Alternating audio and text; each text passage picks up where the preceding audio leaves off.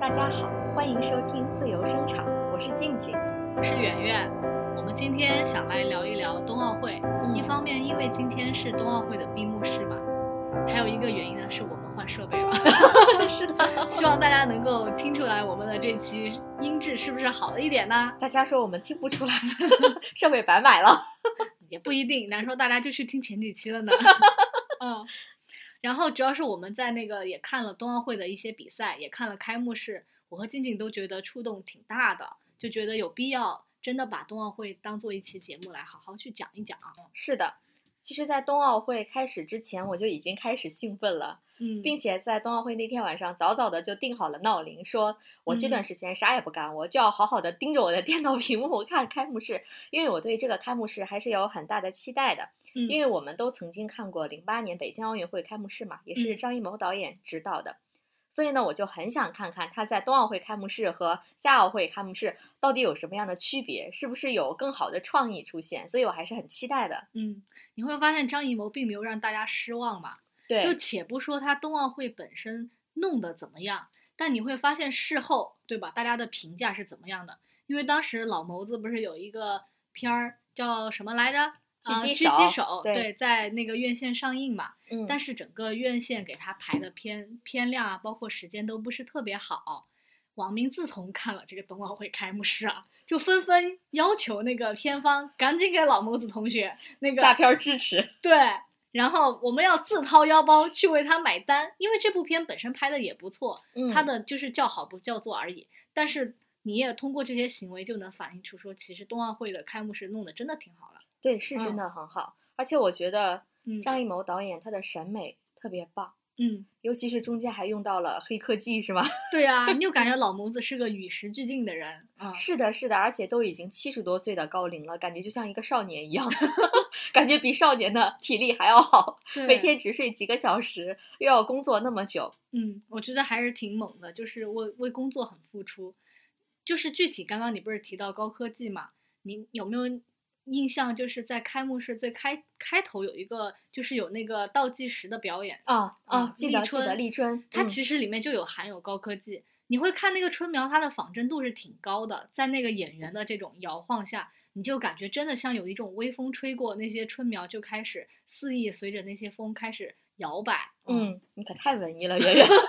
然后他们光键还还和那个地面上的那些光影效果配合的也很好， 哦，对，我就很好奇这些中间到底有什么黑科技。我就后面去看了那个后面对整个冬奥会开幕式那个视觉总监的采访，他就后面去揭秘了整个过程春苗，包括它的设计啊，用了哪些科技。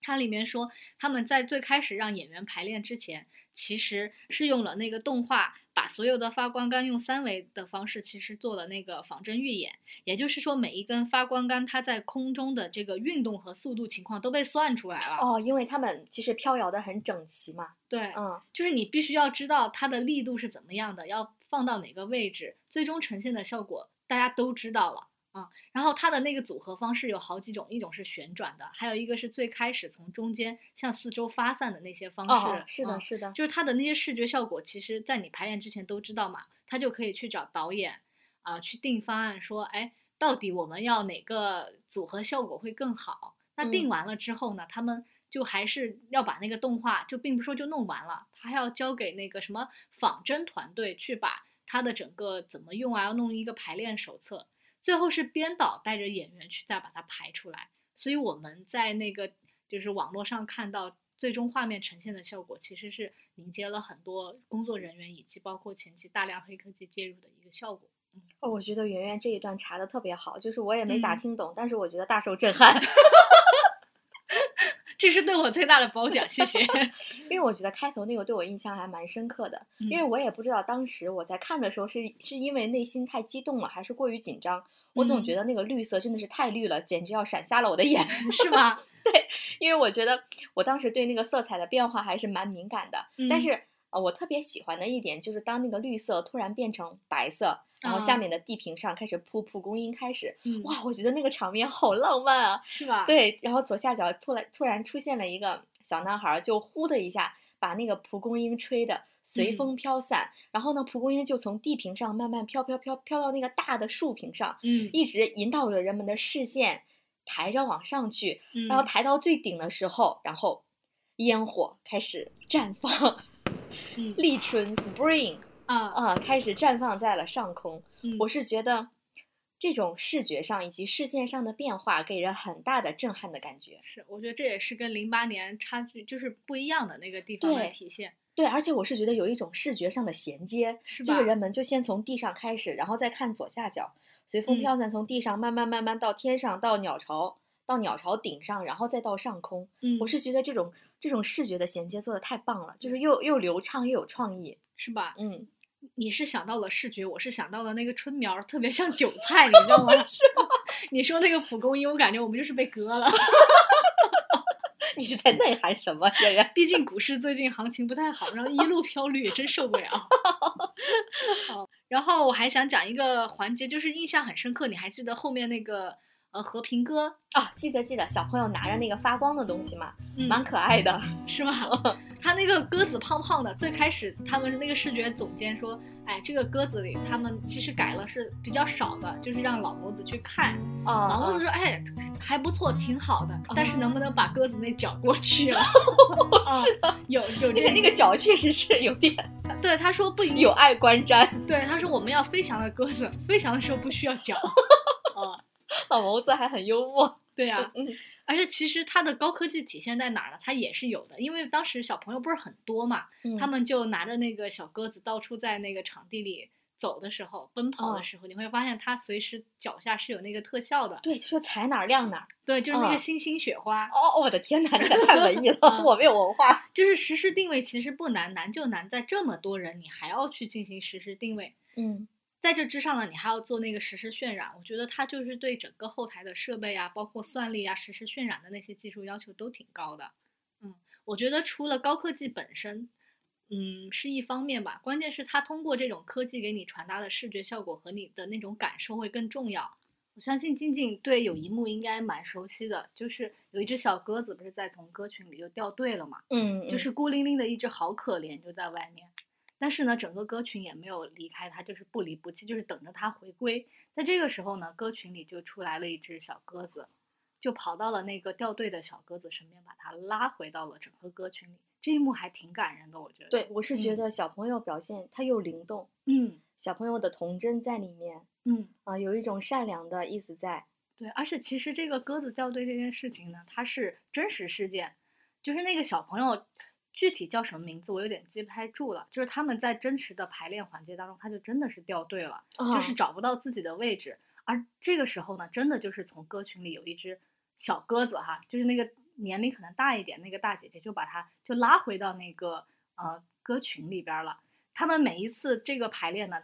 就是冬奥会里都会有那个录像嘛，就是负责这一趴的那个导演和张艺谋看到这个画面就觉得特别动人，很温馨，就把这个画面呢就带到了整个节目当中。就我们看到的以为还可能大家觉得这是可能是演出事故或者是 bug 啊，但是带到那个真实画面，你会觉得很温馨嘛。啊，然后网上大家的解读也很多，甚至你知道吗？大家又对那个有一个词儿叫“老谋深算”有了新的解释哦啊！你知道“老谋深算”是什么啥意思我吗？还没听说过。就是张艺谋导演即使老了，也对开幕式有着深深的打算，这叫做老谋深 算啊。这样解释，我觉啊得网友真的太有才了。嗯刚刚圆圆都一直在说开幕式上的高科技嘛，嗯，其实科技给我们的感觉就是它是硬核的，对，是复杂的，嗯，给我们带来了很多视听上面的震撼嘛。嗯，但是呢，我反而觉得这次冬奥会给我最大的感觉是简单的东西，嗯嗯，就是简单它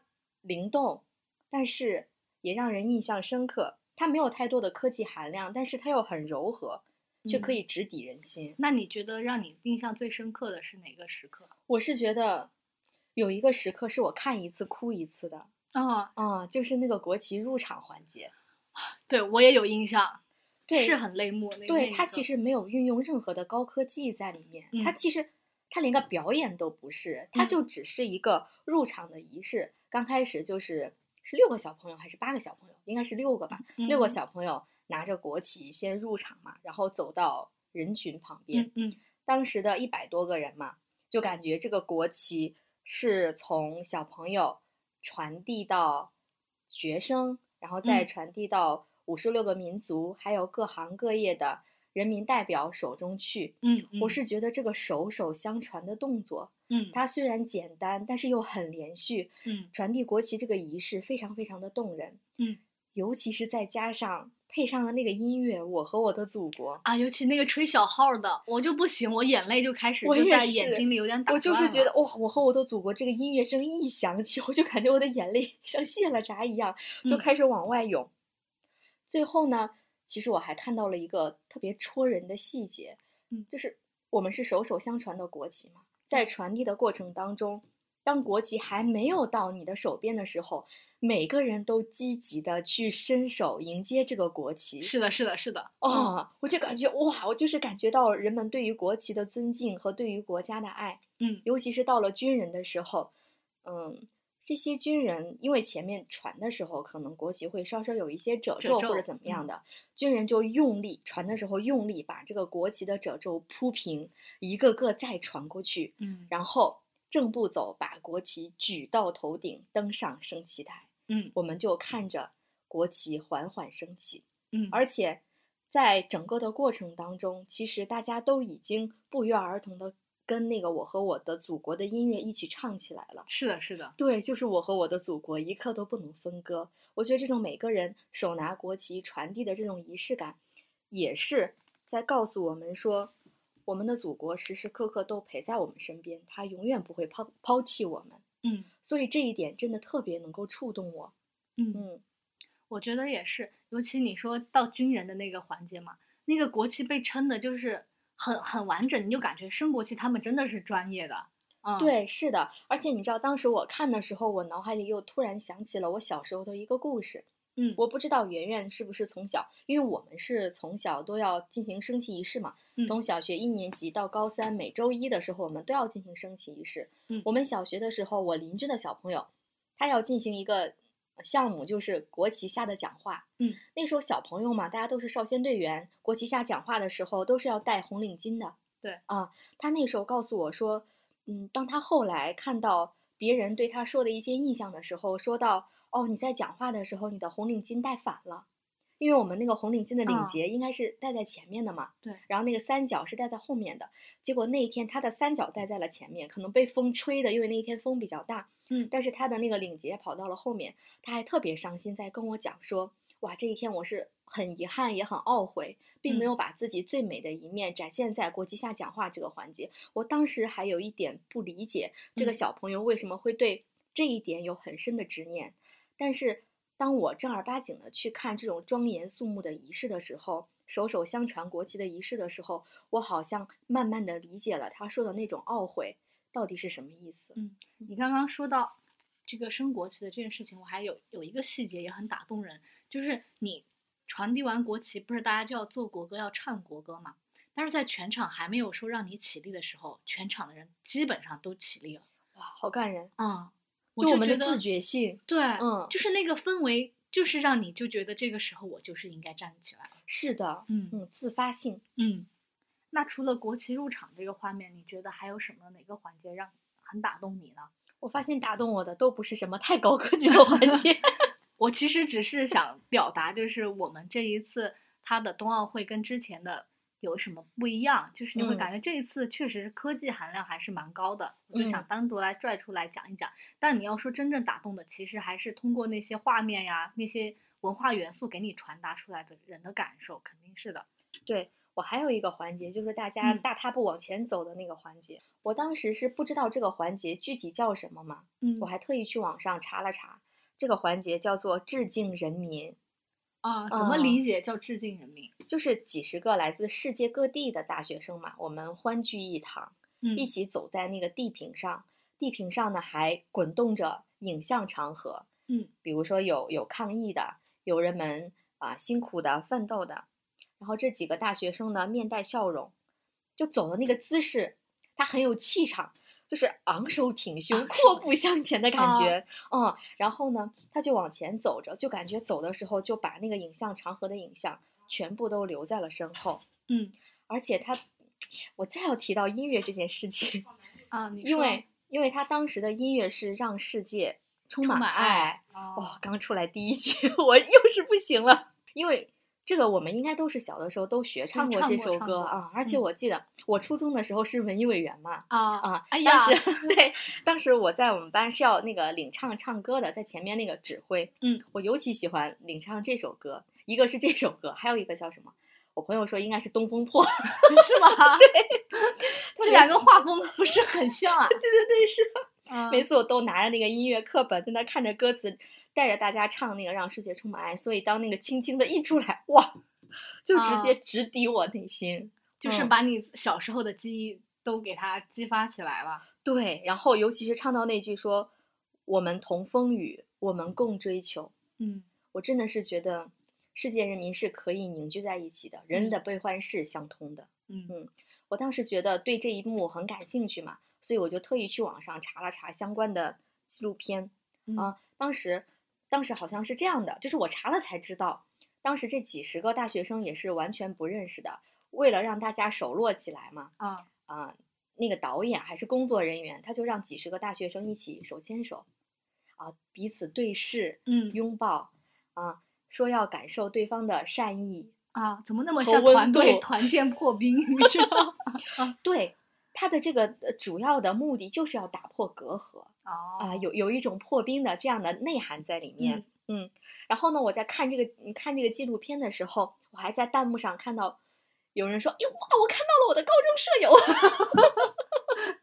他也会觉得啊、有他认识的人参与到这个环节当中去，他也是很自豪的。嗯对，有一种连接。对，我当时也是想，如果我的舍友或者是我的朋友参加到了这个仪式，我一定要把我的舍友这几个字打满整个屏幕。 打上公屏。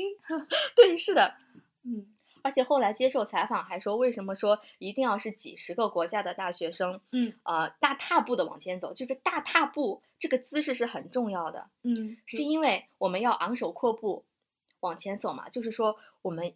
它代表了我们在疫情之后，要全世界人民一起走出去，嗯，嗯，走出困难，走向明天，就是就一应种和了这次的口号嘛，一哦起向未来。 哦，我觉得更是一种以积极、阳光和勇敢的姿态去面对未来，还蛮正 正是面的，是的，并嗯且它也是格局打开了嘛，让世嗯界充满爱。哎呀妈，格局打开，此处有那个画面了吗？ 对，就是、嗯就是人类命运共同体，我们要用爱让这个世界变得更加美好，嗯并且这一个这整体的这个环节，它很它就是一个行为艺术，嗯嗯它就是用一种简简单单的、简约的啊，用张艺谋导演的话，就是用一种简约的美学、嗯，美学的方式，你有没有觉得它有留白的感觉？很多体会是让你自己去想对，象包括的那个和嗯平鸽，然嗯后是包括的那个蒲公英，哇，就是都给了你阐释的空间。是的，嗯 就感觉就是像电影当中的留白， 啊，真嗯的是，就是意境，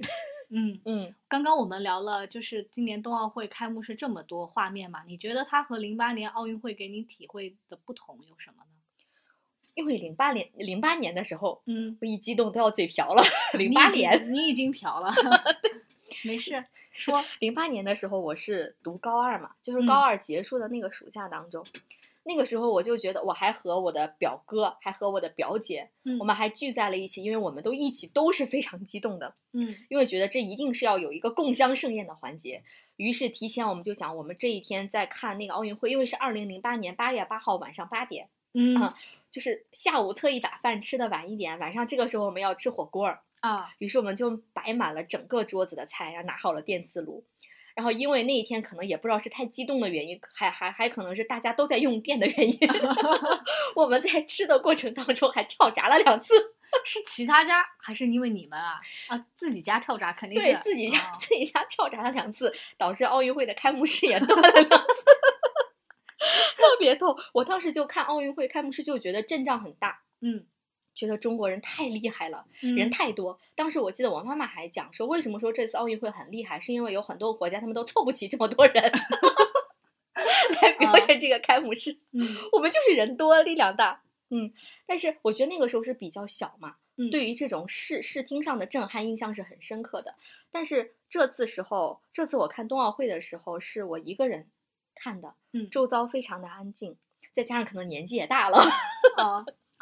懂得了奥运会每一个环节其中的含义吧，就会感觉越来越喜欢这种简简约和触动。嗯嗯，它甚至是我对这个冬奥会开幕 式的喜欢，要超越了对夏奥会开幕式的喜欢。嗯，嗯，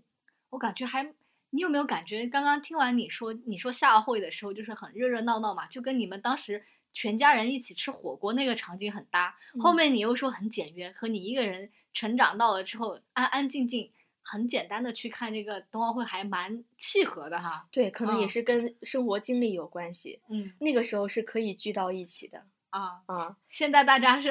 各奔东西。 啊怎么说的那么凄 惨？然后你要觉得，刚刚你不是说了你你的感受嘛？我也嗯来讲讲我自己对于零八年夏奥会和冬奥会这次的感受。嗯，因为它其实整呃，北京不是说是双奥之城嘛，从嗯夏奥会到冬奥会中间是相隔了十四年。你有没有觉得其实时间好像比我想象中过得要快疏得忽多得而多过啊？真嗯的，嗖一下就过是去了的，。嗯，眨眼就过。让我体会说最大不同，我会觉得就是点火，哎，哦，是的，是的，是啊的，是的，因为充点分火同意是吧？因为嗯点火它是每次那个历届那个怎么说呢，奥运会的重头戏，嗯，连张艺谋自己都说那个啥表演好坏，点火是成败。而且在这个环环节，你会觉得它其实是最考验那个创意的。我觉得你你看历届的那个奥运会嘛，有那种什么射箭点火呀、水中点火，还有拳王阿里颤抖着双手点火的那个画哦面，都挺令人动容的。就零八年的点火仪式，我印象也很深刻，就是李宁嘛，就是哦化作是了的空中飞人，哦，飞檐走壁，穿越人海去点了那个超大的火炬。我觉得，得那个感动不仅仅是在于我们的创意很好，嗯，还为人的意志力感动。因为李宁当时也年纪也不小了，对，但是还是因为我觉得那个肯定是很累的，就只是嗯绑了一个威亚在身上嘛，啊，让我先走是很很靠那个腰的力量的。嗯嗯，我也是觉得走完这一路很不容易，在天上飞。啊嗯，我觉得对于像那个世界人民传达也会，你你你有没有觉得他可能有点像那个中国功夫能够飞檐走壁的感觉？，对，是的，嗯。还有有一个小知识点，就是零八年就是李宁点燃的那个奥运会嘛，我查了呃查点的那个火炬啊，啊、就是它一小时大概要消耗的是五千立方米的燃气，就是为了一小时消耗这么多啊？对啊，而且天当呐时为了维持它的运转，当时在鸟巢还专门搞了一个燃气站，就是日夜要为它输送动力的。嗯，但是你会发现，到今年这个情况就不一样了。我们国家不是一直在倡导什么碳碳中和呀、碳达峰，然后这次的火炬如何变得环保，就成为最重要的问题。嗯，最开始，张艺谋导演组他们想的方案就是要用那个光来代替火，哦哦哦，哦是的，是是吧的，你有没有嗯嗯印嗯象有印象。但是这个被否了。 对，是的，说不啊能没有火。对啊，这是奥运会的传统，你要圣火有打响圣嘛火，对啊，就是火必须得保留。但嗯是他们就想到了一个替代方案，就是我们这次不用搞那么大的阵仗，我们就用那个叫啥微火的方案。嗯而且这次火炬它是以清呃那个清清洁能源、氢能源作为燃料的，它的碳排放量只有原来就之前的五千分之一，哦，啊好像在东京奥运会的时候，他们就曾经提过要用氢作为燃料嘛，是吧？对，要保护环境。但是嗯因为他们的技术没有达到，所以这个， 所以这种想法就放弃了。啊，好，他们的想法由我们的高 科技来给它助接长上，对，嗯。刚刚圆圆提到了点火，说说到了点火的科技嘛，其实点火整个仪式对我而言印象都还蛮深刻的，嗯因为它的创意太好了。嗯，因为在零八年的时候，刚刚圆圆也提到了说，啊、我们在等待这个特别的点火仪式，嗯就感觉呃，给人们看到了我们的神话故事夸父逐日，嗯人们靠靠着强大的意志力和往前追逐的力量，把这次火给点起来了。嗯但是呢，我们这次应该都在想想哦，是不是还有什么更盛大的点火仪式？我们正在想，哎呦，这个火要怎么点？嗯没想到最大的创意是不点， 根本没有点这个动作。嗯，哇，我觉得这个好像就是全世界人民都不会想到这一点。我当时也这是叫出奇制胜，这才是最对好的创意。对，是的，而且谁也没有想到，最后的火炬是没有那个砰砰的大火，嗯，它就是一个最后一棒火炬就是那个圣火，对，微嗯火微火。对，而且是微火。有没有觉得星星之火可以燎原？哇，你啊你真的是 说到了圆圆，正好、啊就是我还翻看了各种社交平台嘛，人们对于嗯这次火炬传递的这种啊、意义的阐释啊、嗯就是呃很多人都说，当我们把最终的那个微火啊、放置在那个由很多个国家组成的那个所谓的是叫一个命运共同体的那个大雪花哦之上的时有候，好多国家名称的那个，是对对吧，对，是的，是的，很多人都在说星星之火可以燎原。 嗯，哦，还果有然是老谋深 算啊！老谋深算，是的。还有人说，嗯，就对那个微火来说嘛，是嗯说世界人民努力了这么多年，才迎迎来了那一点点的微微火光。 嗯那世界和平和发展的命运，更加需要我们加倍的去守护了。嗯，嗯，这种解释也很感人哎。你有没有觉得很多东西好像不需要轰轰烈烈，对温柔或者在这种分毫之间就能感受到那一丝暖意？是嗯的，而且这次还我们还有张家口赛区、延庆赛区的点火仪式，我不知道圆圆看了没有，我特意去看了看他们的点嗯火仪式，它那个装置都是一样的，而嗯且嗯、呃点火的时候它还有一个那个雕塑，感觉那是一个雕塑装置艺术在嗯啊，好像在某一个场馆说这个艺术就是会永久的存在，就会成为一个新型的地标型的建筑。嗯，然后呢，我在看的时候还发现了一个细节，什么细节？就是因为我们有不同的赛区嘛，嗯，就是我们在取火的时候，需要从那个火种灯里嗯取那个火，然后才能点燃那个火炬嘛。我就深深，我就深深的凝望着那个火种灯，它红色，它很显眼，然后下面又有点透明，我就觉得天哪，这个火种灯的外观也太漂亮了，不仅漂亮，而且感觉很眼熟。啊，感觉仿佛我在哪里见过。 后来想起来了，原来是我在我们的考古报告还是在那个啊图录上 见过。这个是灯是啥长信宫灯，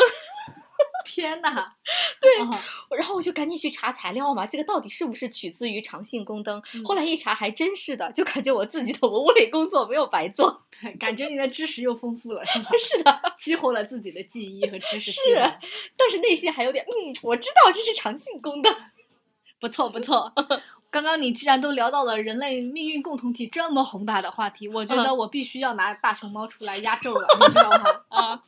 就那我就来说一说我让我印象很深刻的就是顶流冰墩墩嘛。，哦哦嗯嗯，你抢到冰墩墩了吗？ 啊，我没有哎，我也啥也没有。我我非常佛系，我知道我抢不上，我连抢话剧票我都抢不 上。啊，都要靠我来抢。对啊，所以我就知道自己的水平，就果断不去抢啊。这个一户一吨呢，跟我也没有多大关系了。刚刚我啊还收到了一个呃那个短信，啊，现在的运营商都开始用一户一吨来拉业务了。 是吗？对他咋拉的？你，我们有什么？我们有一个什么什么什么活动，你如果参与了这个什么什么活动，我们就赠你一个冰墩 墩。这说明冰墩墩实火。 哦，看来他们这个运营策划搞得不错。是的嗯，嗯，你想知道冰墩墩它这个创意是怎么来的吗？当然，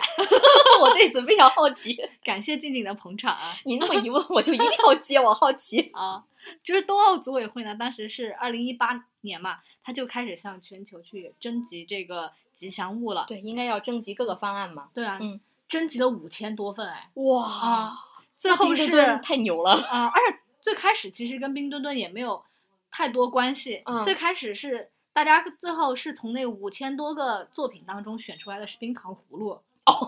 而且他没有要那个葫芦，他把那个山楂抠了。哦，因为那啊个山楂就很像冰的那种质感，那个那个白色的壳儿。对对对嗯对对，嗯啊，就是所以说他并没有要那个山楂，只留了那个壳儿。哦，啊，然后你知道，其他后来就是往那个壳壳里还塞过其他的动物。都塞过哦什嗯什么？什么老虎啊、兔子啊、麋鹿啊，就是塞过很多。塞老虎也是 蛮创意的我嗯，我都在想，是不是因为是虎年，所以他才要塞老虎啊，也有这种可能。但是塞兔子我就没想过这是为啥。下一年是兔年，哦，是吗？ 啊，麋鹿我都能理解，但是最嗯后塞的是熊猫，嗯，嗯，所以这个就是冰墩墩的由来。因为熊猫确实是我们中国的一个很嗯哎稀有动物的象征。是，嗯，而且冰墩墩除了它自己的那个外壳嘛，它身上其实还携带着很多的元素。呃，它身上就是冰墩墩手上其实还有一个小红心，它哦就是代的表是的了啊、哦，好可爱。啊，对，爱与和平就是很有细节。嗯还有那个熊猫那个黑黑的那个围脖嘛，啊它其实代表的是滑雪板，你知道吗？啊，黑黑黑的，啊就是它在背后那个位哦置有一块黑黑的板，我都没有注啊意到，我只啊看到了冰墩墩的脸。 是吧？你要看看人家的背面，哦那个代表的是滑雪板。而且最开始冰墩墩是想要叫冰墩儿，啊，但是无奈很多外国友人发不出这个音，我觉得都不啊仅仅是外国友人，很多中国人可能也发不出儿对化啊，音。最后嗯才改成冰墩墩。然后我看到很多那个什么 B 站啊、小嗯红书上都有那冰个墩墩。对，不不同用不同的语言、不同的方言去发那个冰墩儿，那个是就是发不出来，就可 逗了。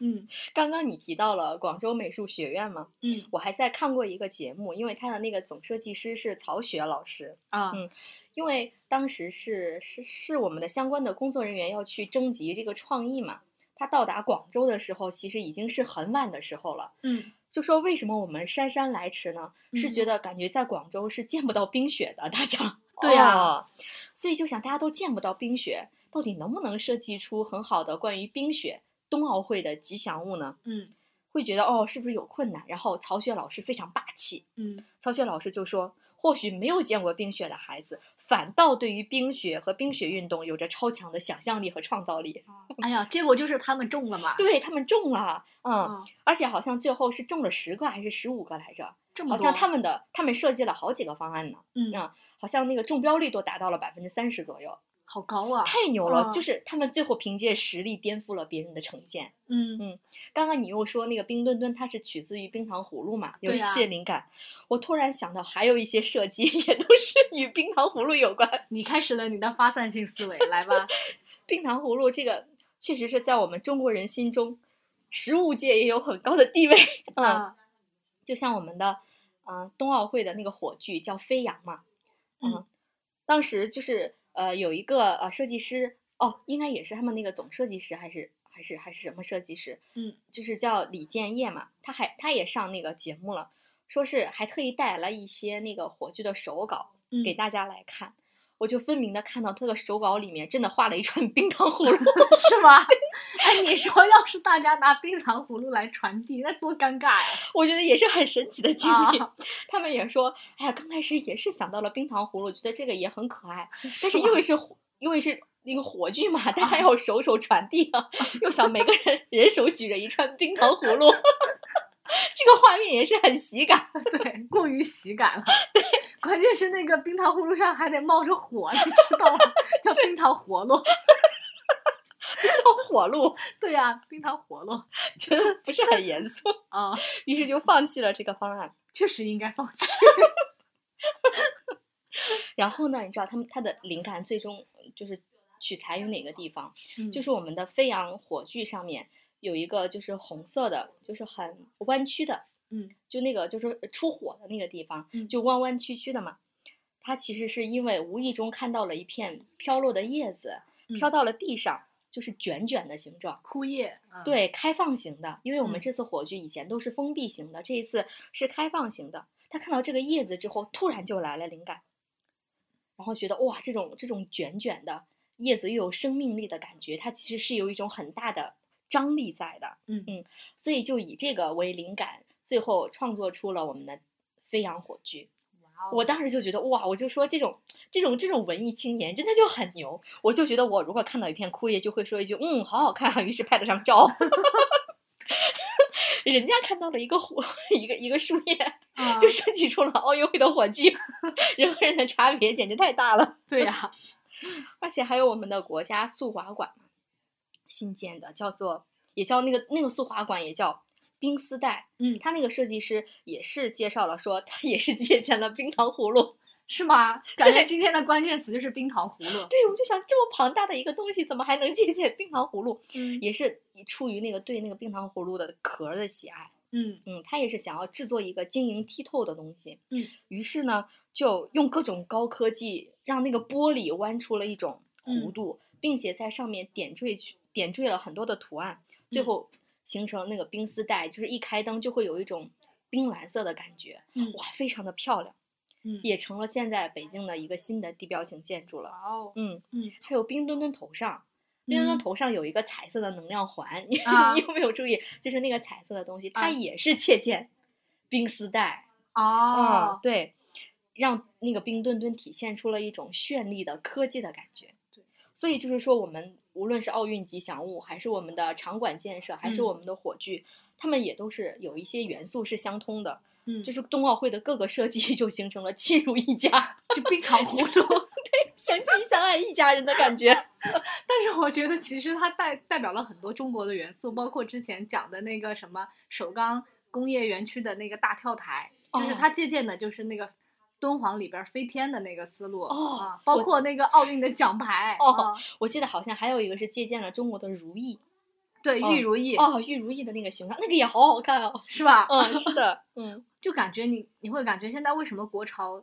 这么受年轻人欢迎，就是大家其实是有一种文化自信在的，有文化是底的蕴在。嗯，对哦，就像刚刚我们说的那个微火嘛，嗯，也是一种大国自信的表现。对对对嗯对，嗯不用那种虚张声势的那哦种是感的觉是哈，的啊，反而呈现出中国人很内敛的那种感觉。哦，，对，很有东方的美的感觉。对，就嗯是又很克制，又嗯很内敛。啊，然后又暗含深意，对嗯，然意境后很好。对，然嗯后又老谋深算。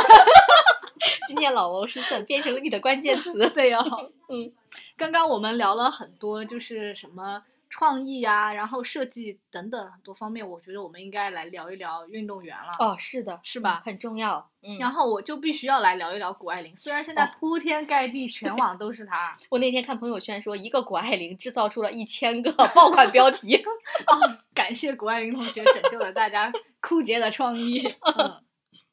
我就记得我印象最深的，我就是看了谷爱凌的那个自由式滑雪大跳台嘛， 嗯嗯，就是这个项目其实她并不是特别擅长，哦，是的，她最擅长的应该是 U 型槽，嗯嗯，而且我们知道他在 U 型槽里也是拿了冠军的，哦而且是的甩甩第二名就是超远，嗯就是断层式的那个差距啊他们说这次最激烈争夺的并不是那个金牌，而是银 牌。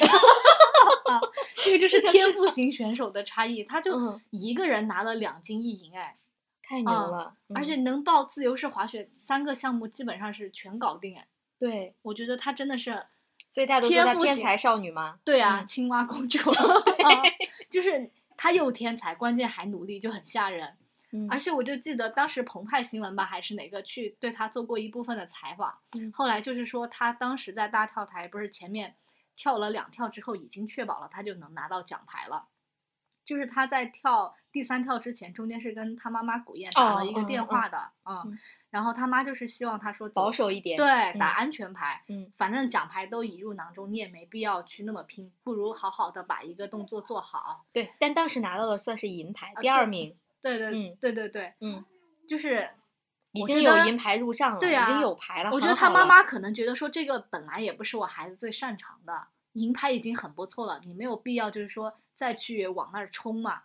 但是谷爱凌说不，我要试啊，嗯她就真的去试了那个幺六二零。我还想说一下那个幺六二零，她之前谷爱凌之前是没有做过的，哦，对对啊对对对，是的，他就是是的仅凭想象，就是说我我的脑海当中就想，哎，这个动作到底是应该怎么去做去完成？他就是凭想象，就真的去把那个动作去实现了。我觉得真的就是很天赋型的选手。对，下次我们录节目的时候，也是先把节目从脑子里过一遍，说不啊定过一遍之后就会 了， 然后发现自己并不是天赋型选手，可怎么办？那就接受这个现实。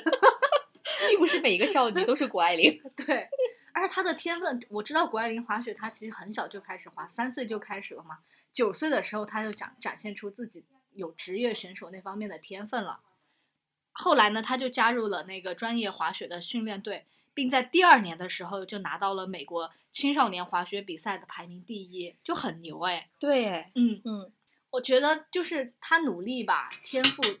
都只是一趴，关键她有一个超强大的心脏哦，是的，啊、而且我觉得她是那种挑战型，就是越挑战，越到越到那个危急的时候，她越能发挥出来。对，嗯，就是就是那种什么力挽狂澜的那种选手。啊啊，嗯，我觉得跟他形成鲜明对比的就是那个，哎，是法国的选手泰斯勒德吧？哦 t e s 嗯嗯，你就会感觉他俩差距就是还挺大的，就是在心态上，我指的说，嗯嗯嗯，就在那个什么，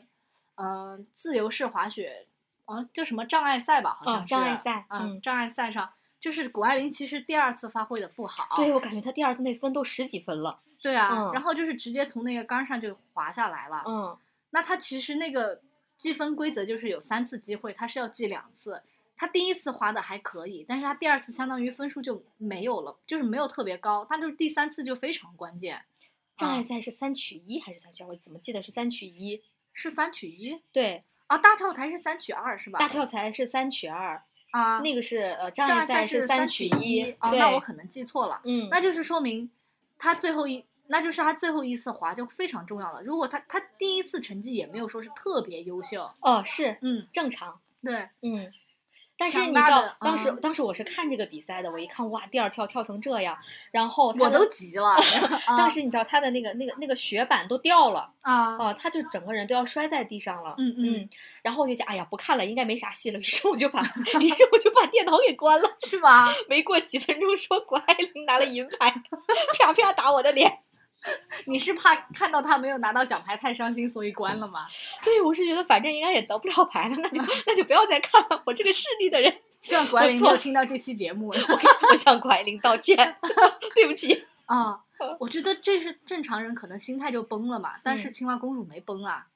对嗯，而泰斯勒德其实在那个时候发挥也失误了，但是他第三跳也也不怎么理想啊。嗯，但是谷爱凌不一样，在第三次的时候就滑得非常完美。对哦，嗯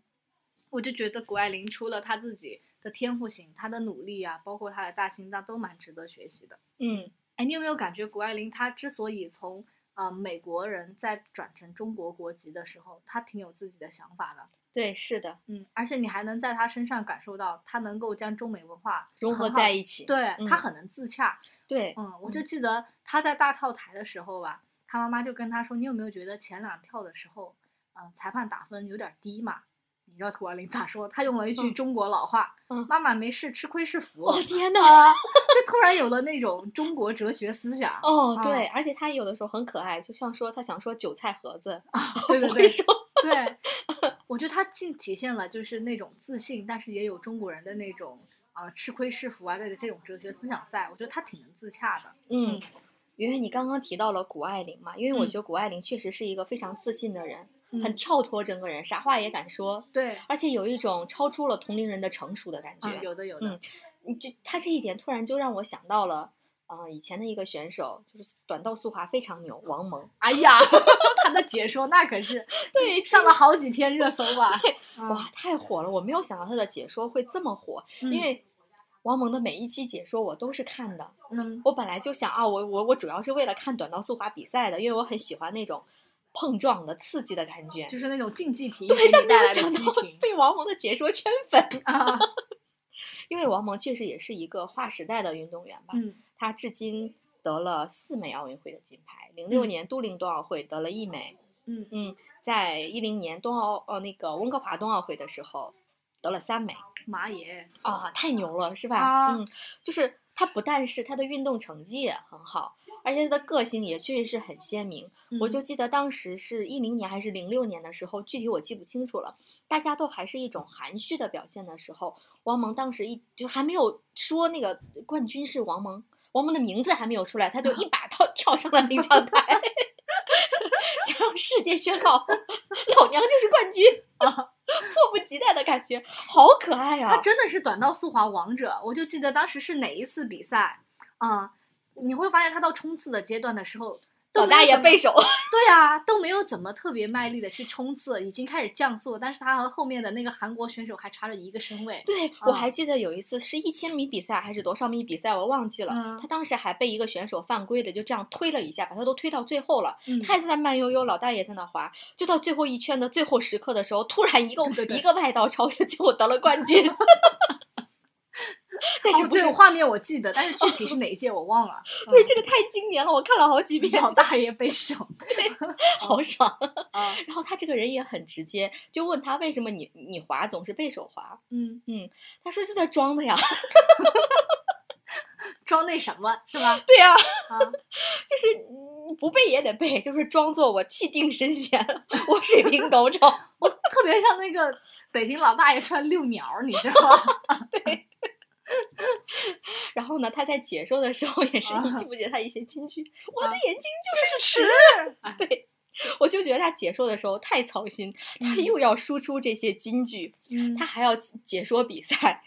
还要当教练，感觉每一个人划过 去，感觉激情四射，关键还拍桌子，你知道吗？哦，是的，是的。而嗯且我还看了他们那个幕后嘛，在演播室的那个。嗯那个还是直播间，嗯，那个场景都已经站过去，都已经站起来了，对对我离那看到个离那嗯个话筒老远。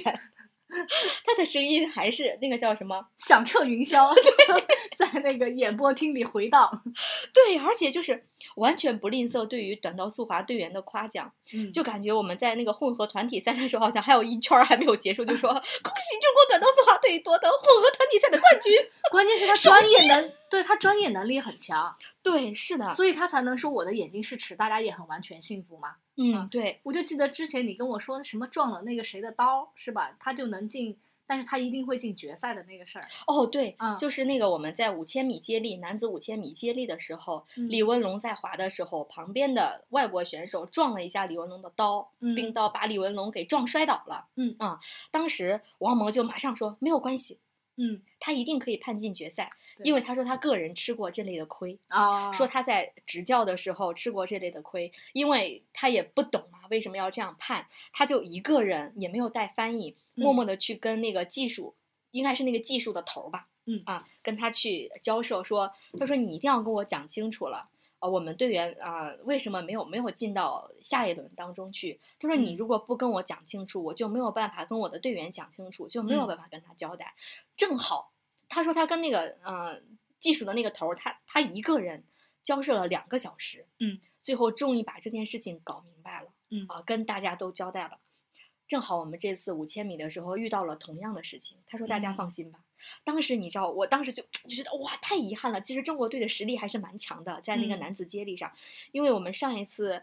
呃，是上一次平昌吧，上一嗯次平昌还得了个亚军嘛。嗯就想这一次肯定是有冲金可能性的。嗯，当王蒙说到我们一定会进入决赛的时候，我的心一下放了下来。就是对他专业能力的信任，对，是的，就嗯会会让人感觉到非常的安心。而且结果真的就是进了决赛对嘛，。判进了决赛，我所以就他记就是还要还能当裁判 去。对啊，而且嗯我就记得当时那个画面上是什么，就是刚刚就是那个场场内就是宣布说他确实是李文龙就进了决赛嘛，嗯，然后王蒙就拍桌子说：“你看我说什 么吧， 我说什么就是有一种自信，我啊感觉对他对事情的钻研程度真的是很深的，？”嗯，而且他还是器材专家。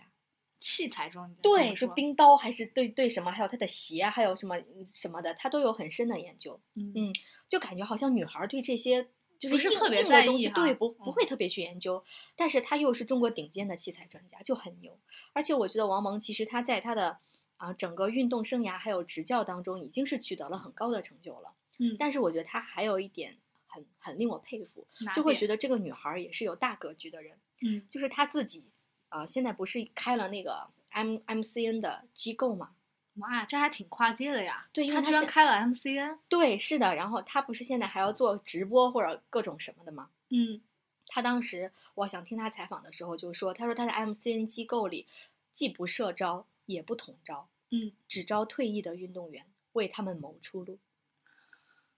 你说这个人心中有，大爱，对，心中有大爱，嗯，有就是你说这个人得心胸多么的宽广嗯，啊，才能，嗯，我就感觉哇，他不是在为他自己，是嗯的，他的这种赤诚之心确实是很很打动人的。嗯嗯，还有我是觉得他还帮助我们呃输送了很多人才，比如说嗯像嗯安贤洙嗯，啊，还有那个安贤洙是他挖来的啊，对，是他那个让安贤洙过来执教的，而且不止说了一次哇，哦，当时还问到他说为什么会让安贤洙过来嘛？嗯，因为安贤洙他的运动生涯也是很坎坷的，对，明明就是一个天才少年，结果还转了国籍，然后，呃，一八年平昌好像还因为各种各样的原因没有让他参加上，因为他一四年的索契，他一嗯四年索契参加的时候，其实都已经时隔八年没有参加过奥运会了。嗯，他最辉煌的时候应该是零六年的时候，就像王蒙一样厉害，嗯，打然遍后天下无敌手，对他其实一四年的时候，大家都已经说这是一个老将了。啊，哦，但是就感觉每一次都在过中国队。当时你知道，一四年的时候，他的头盔的数字是二五零，为什么是二五零？有什么讲究就是吗他们排的时候正好就是排到了这个号儿吧。啊，嗯二百 五，对不起啊，哦，当时我妈妈就对这个二五零特别，她说：“哎呦，她说这个这个二五零怎么这么厉害？”然后我妈其实嗯对这个数字也 蛮敏感的，她就一直在说这个二五零怎么这么厉害。她厉害就是厉害到，你知道，我就觉得她做爱贤出做运动员厉害就厉害在，她可以先外道超越，嗯然后再再再反到内道去，再做内道超越。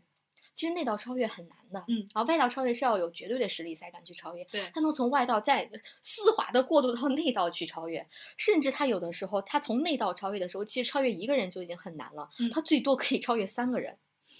天才，就是技术太牛了，所以嗯才被挖过来当我们的技术教练嘛。嗯嗯我觉得主要是韩国的那个氛围不是特别好，对，嗯是的，他们那些争斗其实咱也不太懂嗯啊，没有办法去说，最后就搞得人家改国籍了嘛，对啊确实是太坎坷了。嗯，最改后到得了到什了么奥俄运罗会六斯金，哦，哦，六块金牌确实是史上应该奥运会短道速滑所有选手里面得到金牌最多的人了。嗯但是也是命命运多舛嘛。然后王蒙就说说看到了安贤周有一种英雄惜英雄的感觉，嗯嗯，于是就把他请过来，也很希望他好。而且我觉得现在，嗯，中国人我觉得特别好的一点就是我们是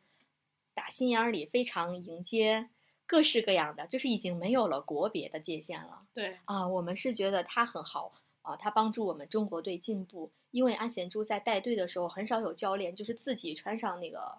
滑冰的服装，带着他们在圈上去滑的。嗯，但是他真的就是尽心尽力的在做这件事情。我我有的时候在刷那个社交网站的时候，嗯其实我也很很感动，因为安贤洙他是有他的那个在中国的社交网站的。我看下面的啊、我们中国的喜欢他的人，为了很好的跟他交流，特意就是发韩语过去啊啊、怕他看不懂中文，然后用韩语跟他做交流。啊，我也觉得这是一种共情能力的体现，就是一嗯定要向他表达对于他的喜爱和感谢。我嗯觉得刚刚这个这个精神还蛮跟你在最开始讲开幕式里看到的那个说。我们没有这种差异嘛？我嗯们虽然来自五湖四海，来自世界各地，但是我们都是可以破冰的，都是可以在一起。包括现在很多运动员，他的那种教练啊，也就并不是说都是来自一个国家的。包括苏翊鸣的教练就是日本人啊。哦，是的，是的嗯，嗯，其实我们都是从内心表表示这种感谢的。对啊而且我是觉得，尤其是像这些国外的教练，像安贤洙，我们能够从他的命运上达到一种理人类解的人类的共情。对对对对，嗯是的而，且你知道，呃，我还看了一个关于那个安贤洙的纪录片，叫啊《两个、两个祖国一个爱》哇哦，哦，就是、嗯 全是韩语，咱也听不懂，那你是看画面，就只有一些野生字幕局的在上啊面断断续续的打字幕，就是一会儿看得懂，一会儿看不懂。但是不知道为啥，看着看着就哭了。是是是是，我就真的就对他深深感到了一种共情，因为他在俄罗斯的时候，其实大家对他也挺好的，嗯，但是就是他和他的妻子就是在俄罗斯宿舍的时候也没有厨房，啥也没有，他的妻子卫生间就拿个小案板就作为厨房了，嗯然后想要用那个烧东西嘛，就在他的就在地上做，嗯啊，拿一个什么什么器，然后就在地上做，还把人地毯烧了个洞， 嗯嗯，感觉条件还挺艰苦的，有没有觉得？很不容易的，非常嗯非常不容易。所以我当时就是对整个他这个人的命运产生了一种共情的心理。嗯，嗯，我也是感觉好像都能够体会到他的命运一样。我是嗯觉得会有反差。你说他在赛场上这么辉煌，为什么他在私底下就这么坎坷？我就感觉这种反差有点儿太大了，对，而且会感觉、哇，命运是不是对这样一个天才不嗯不公公平？平。对，嗯是的，不是所有人都像谷爱凌都能够拿到那个爽文女主的那种剧本，我觉得还真的不是。哦，太难了。啊嗯，刚刚静静一直在说到共情嘛，其实我发现这次冬奥会，大家好像讨论更多的就是运动员或者工作人员本身，就没有那么在意名次了。哦，是的，就是的。看着那些闪着人性之光的人，会让你更动容啊。哦，对你一说这个，嗯我又想起来，因为哪个？我是从零六年的时候，零二年的时候，其实我太小了。对于啊冬奥会是没有什么印象的，但是我对冬奥会的关注是从零六年开始的。嗯当时王蒙也是初出茅庐嘛，夺得嗯第一个冬奥会的呃金牌。嗯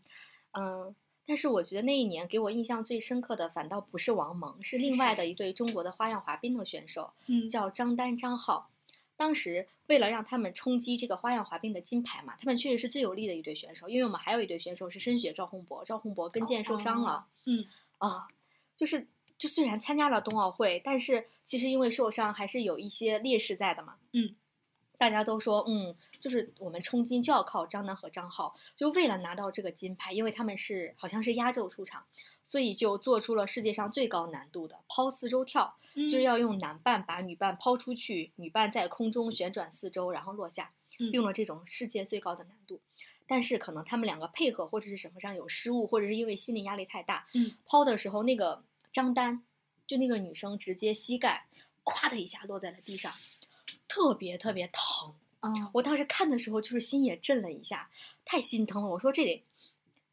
这得有多强大的毅是力，张浩没把他接住是吗？还是怎么着啊？不能不能接住，是要把它抛出去，然后哦，让它、让他自己落落地是吧，对，旋哦，转四周落地，好像他只旋转了一周半还是多少，然后嗯膝盖就直接撞到了地上，当时都已经疼的都要站不起来了，就无法走路了这个膝天盖呐，嗯，而且其实按照花样滑冰的规则。是应该是你从哪个地方失误，你就要马上站起来继续下面的比赛的。嗯，已经无法比赛了，就不得不把张丹就是让那个张浩帮忙拖着他拖到了这个赛场边啊啊、然后，嗯、教练去问他你还能不能再比赛？啊，啊、然后张丹就是哭着咬着牙说：“嗯，我还能比。”就是就是天稍微呐的休息了一下，其实腿也动不了了，就是好像是打了一些，我也不知道那个叫什么，不锋太利懂吧好像我就是喷止了一些痛的喷了一些什么什么东西，嗯然后他马上又出来了。当时我觉得他这一幕也感动了，我觉得不仅不仅感动了我们，当时我也是啊、呃看其他节目的时候，王蒙是说，其实按照正常的比赛规则来讲的话，你必须从你摔倒之后开始，嗯但是可能是呃我们的国际裁判也感动了，嗯是重新给他们放的音乐，让他们先试着在场边滑了滑了几圈儿，嗯啊，让那个啊张丹适应了之后，又从又继续从摔倒之后的动作开始的，但是在后面张丹依然完成了三周跳，还有一些很高难度的托举，最后终于天滑呐下来了。哦，而且你知道当时最感动我的是什么？是因为他们表演的曲目叫做《龙的传人》妈耶，哦，所以当时就是还有那种不服输的那 种，对嗯黑眼睛、不黑怕头困发、难黄皮肤，我就觉得好骄傲。我怎么感觉像说到了那个 P 哥？ 嗯，嗯，然后其实他们估计也想，是不是也没有拿牌的可能，或者怎么样？嗯，但是当时谁都没有想到，他们拿了银牌，哇哦，这一幕非常感人。就是我记到现在，就现在说出来，还有一种鼻酸的冲动。嗯嗯，当时好像是，你知道当时我有多激动？我当时正好上初中，我就看了这个啊、他们的节目之后，我就写了很多个作文， 我也我要去参加各种作文比赛，就投了各种稿，然后接到了很多的退稿， 就是对他们的这个这个喜表爱演之情，对，痴迷到了溢这种于言对表这种程度，对，嗯，而且我觉得这次其实，嗯、因为我看短道速滑比较多嘛，也会有一些人他并没有拿到好的名次，嗯嗯，像呃，还有嗯一些嗯，他可能团那个混合拿到了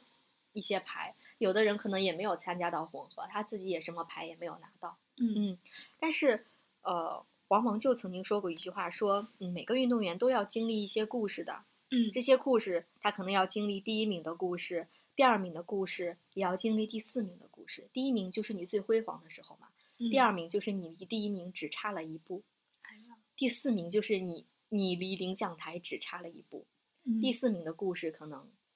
嗯，更加的动人，他整个人的经历是有很多更加不为人知的东西的，嗯。你说到第四名，不就是想起羽生结弦吗哦？，，对，是吧的。嗯但是我觉得羽生结弦是因为他刚开始已经是他应该是连续两届他已经冬是奥会的王者花滑了冠呃不、那嗯个单人滑冠军了嘛，对，对，然后再到第四名，然后他又接受的感觉他接受的又很坦然，嗯，还说他那个第一次起跳不是没起好嘛，也没有说什么就说嗯，他说这个冰是不是不喜欢我啦，或者嗯是怎么样的，嗯我是觉得他这种第四名的风度会让大家更加的喜欢他，嗯嗯，他其实当时那个四 A 吧，是叫那个哦动作对，吗四 A，嗯嗯嗯嗯，没有完成好，但是他一直在挑战自己。我觉得他已经是不是在说奖牌对于他的意义了，而是他想觉得是我要完成一个人类史上的那个去突破。我觉得他的对心会更大。是的，而且我觉得他整个人生都是在突破了，每次都是嗯自己创造记录，然后自己在破自己的记录，嗯，也是很牛的一个人哎。而且我觉得他并不是那种运动机器，就很多人不是一直在开始各种什么四周半还是怎么着，就嗯那种一直在连续跳嘛。但是你会发现，羽生结弦他跟其他人不一样，他很在意在花滑当中去展现他对于艺术的理解，对于歌对曲的理解。他很在意的是作品本身。对他的嗯表达非常的完整，很对飘逸。是的，嗯是的。刚刚提到了羽生结弦这种从嗯最高领奖台，然后到第四名。其实我们也有这次也有一些冠军，嗯他们也是历经了各种挫折，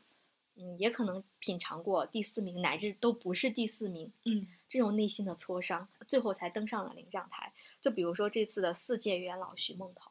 哎呀，她最后得冠嗯军那一下真的是太、太触动人了。嗯就一直在那儿问：“我是冠军吗？我真的是冠军吗？”当时我就觉得看着那个视频，我的眼泪就流了下来，那个场面触动人心。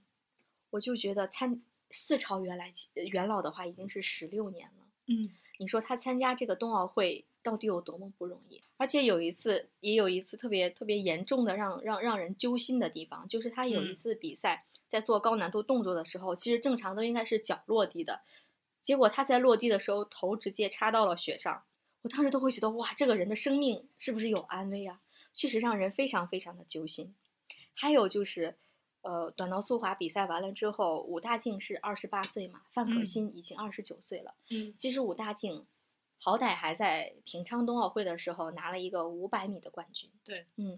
但是范可新就是颗粒无收，在参加啊三届冬奥会期间，嗯，这次终于也拿到了团体的冠军啊，混合团体的冠军，嗯还有女子接力的铜牌，我觉得对于他来说也是对，挺也慰算藉是的圆梦了。我就想起，就是那个武大靖不是有拍过他那个脚步的特写嘛？嗯，他的那些脚的那些，就真的就是穿冰鞋磨起来的老茧啊，对就整我个觉脚得已经变形了。都不，是老茧了，他啊骨头都碎了，他都不知道。我的天呐，也不知，嗯他们真的就是有强大的意志力坚持下来的，不是常人能够忍受的。可能运动员都有钢铁般般的意志吧。对，嗯是的，而且武大靖在，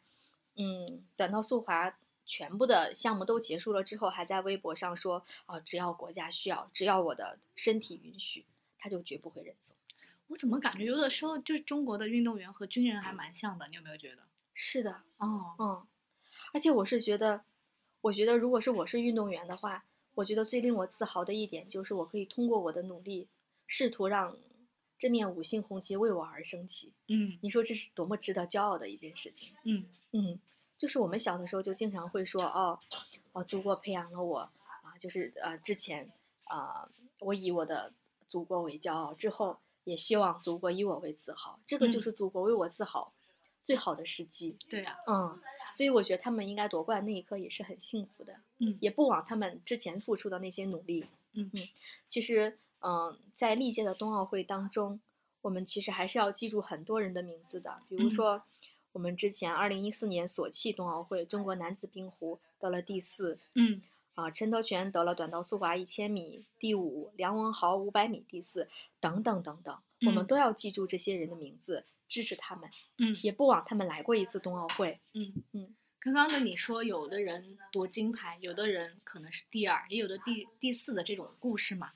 但是至少他们都来到了这个奥运会的现场。可是你有没有想过，有些人他其实是也是身怀梦想，但是却没有办法去参加冬奥会，就他故事里没有他。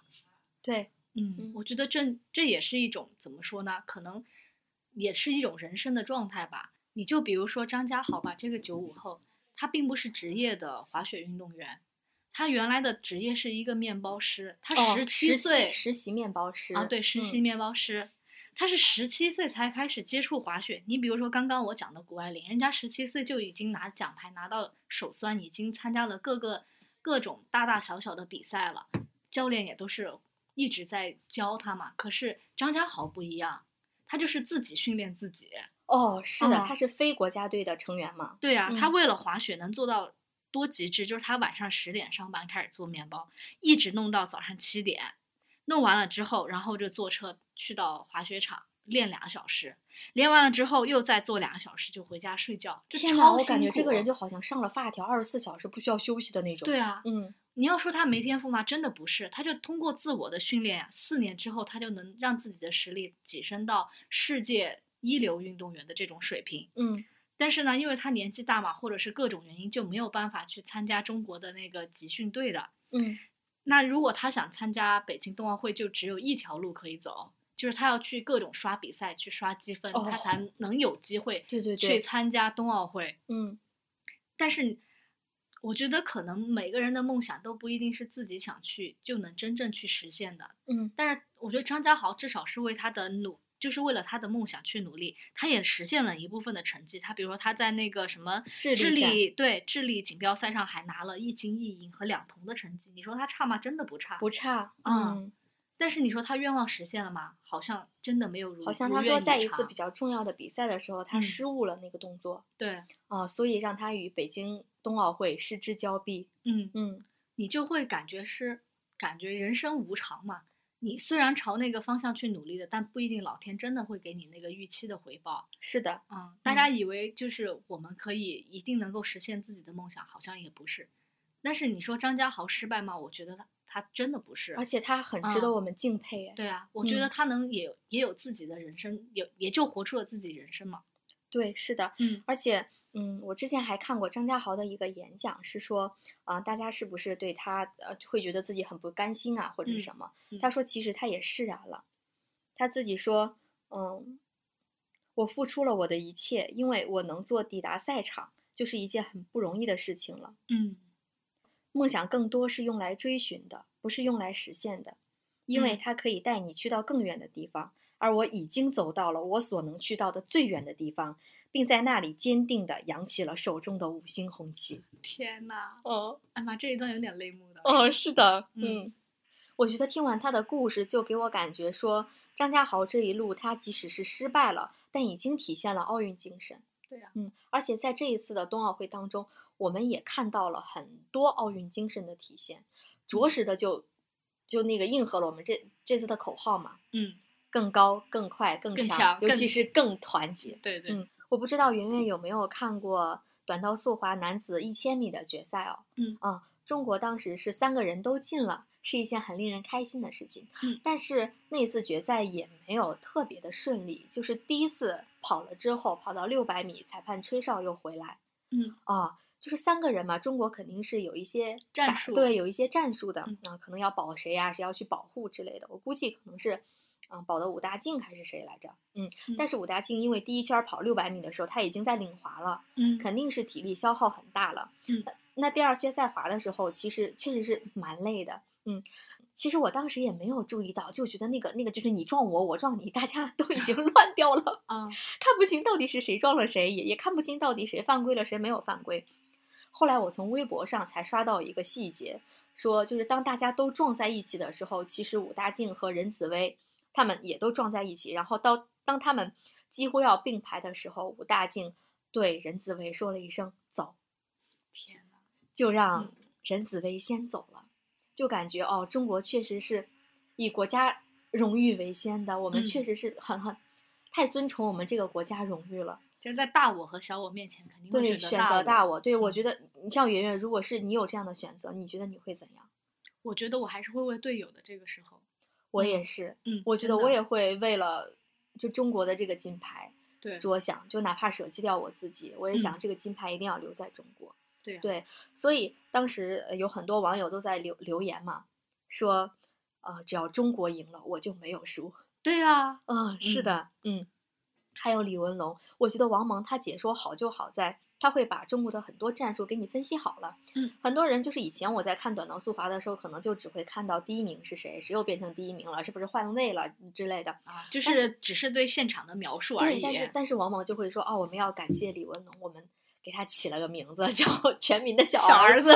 对对对对，因为他保护着实是保护的太好了。嗯当然也有人说啊，李文龙听话呀，或者是啊、对集体主义和个人主义有一个讨论哦。嗯但是嗯、呃我觉得李文龙的这种做法，还有那个武大靖当时说走的这种做法，就让我想起了《觉醒年代》当中辜鸿铭当时讲中国人温良的一些句子。嗯当时辜鸿铭在那个台词里面，他就说，在我们中国人身上有其他任何民族都没有的难以言喻的东西，就是温良。嗯温良不是温顺，更不是懦弱，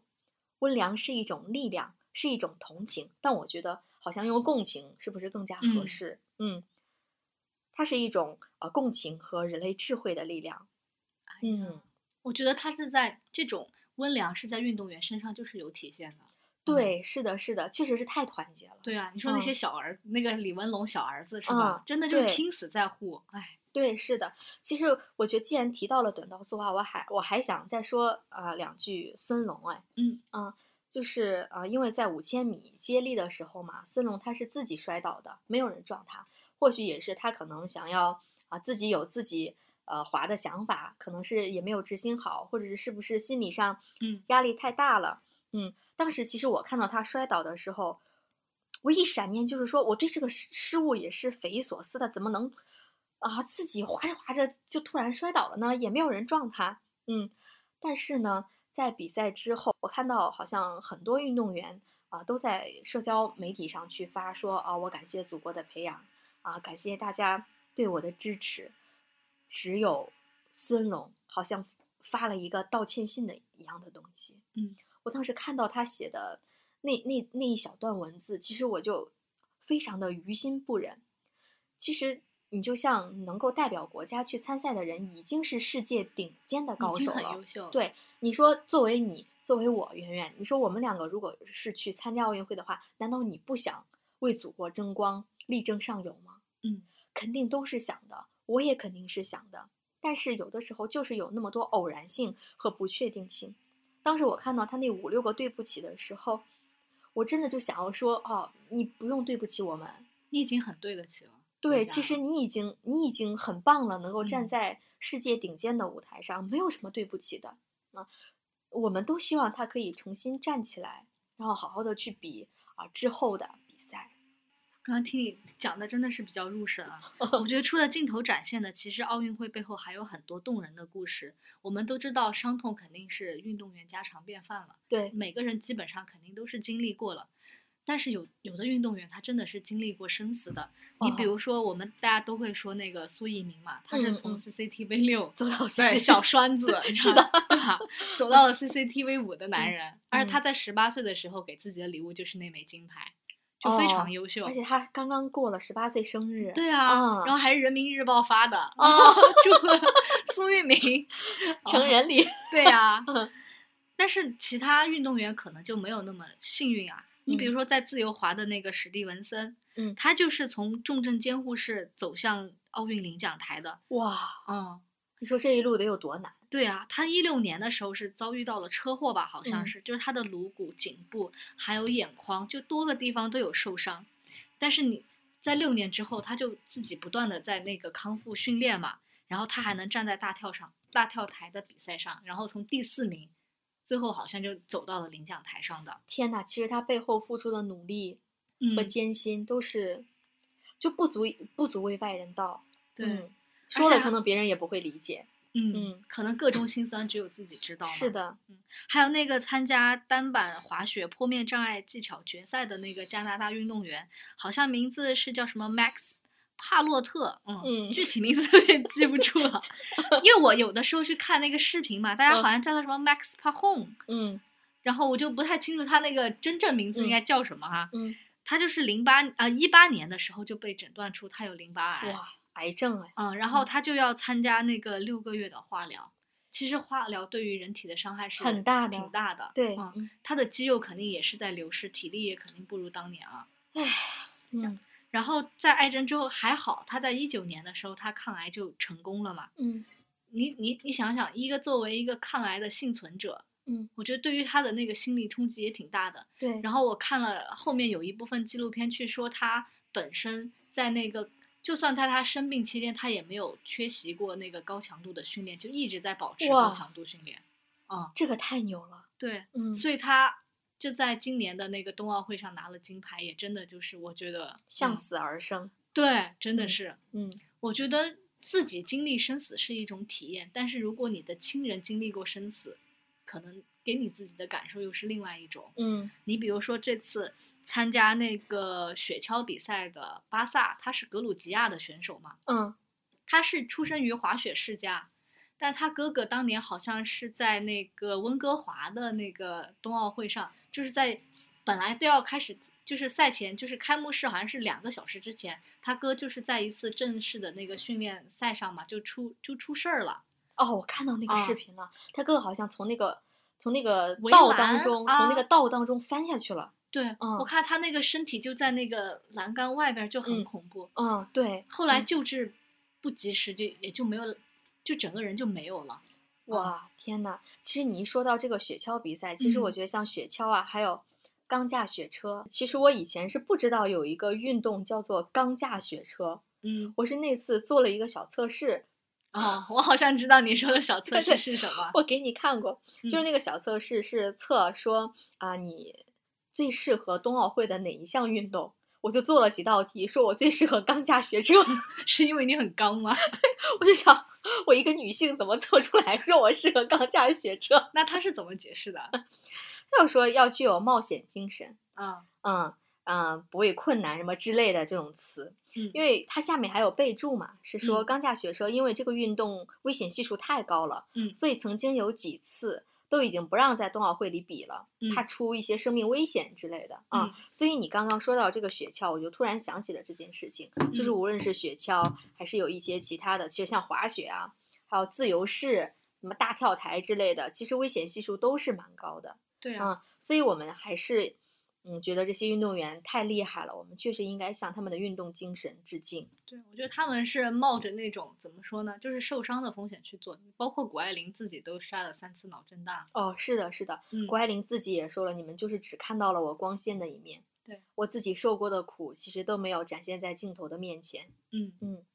刚刚我又说回巴，我们就说回巴萨吧。嗯之前不是讲了他的哥哥那个诺达尔在温哥华冬奥会赛前训练当中不幸丧生嘛？那个时候巴萨其实年纪很小，他才九岁，他们家又是整个那个格鲁吉亚的雪橇世家，就是他堂哥没有完完成的愿望，没有完成的梦想，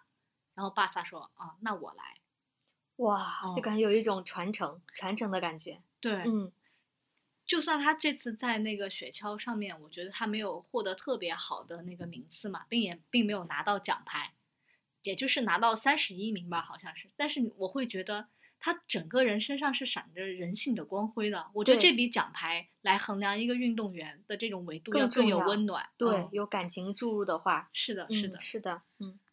这次做节目的过程当中，其实我和圆圆数度激动啊，啊，是有的感动。 对 嗯，就有的时候说着说着，我们的眼中就要开始冒出泪水。嗯，感觉这一次二零二二年北京冬奥会和零八年奥运会一样的，就嗯像当时，呃，奥委会主席罗格评价零八年奥运会嘛，说这是一次无与伦比的体育盛宴。嗯，我觉得我们这次的二零二二北京冬奥会也可以用无与伦比这几个字来形容。嗯，嗯，感谢这一次冬奥会，让我们领略了祖国的风范。我觉得我我我反正我也感觉很幸运哦，嗯，我可以生在这个时代，可以享受两次奥运会给我们带来的激情和感动。嗯，嗯，而且我觉得我们最大的希望就是希望奥运健儿们可以健康平安。嗯，同时呢，呃，也想向所有为这次奥运会付出的工作人员致敬，感谢你们，你们真的是辛苦了。嗯，那我们今晚就好好的来看奥运会的闭幕式吧，期待下一次奥运会的来临。好呀，那今天的节目到这里就结束啦，我们下期节目再见。再见。